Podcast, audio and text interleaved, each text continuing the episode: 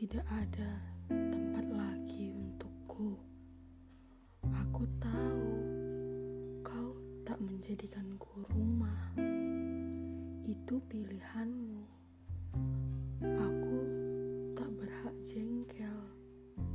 Sekurang-kurangnya, perlakukan aku kembali.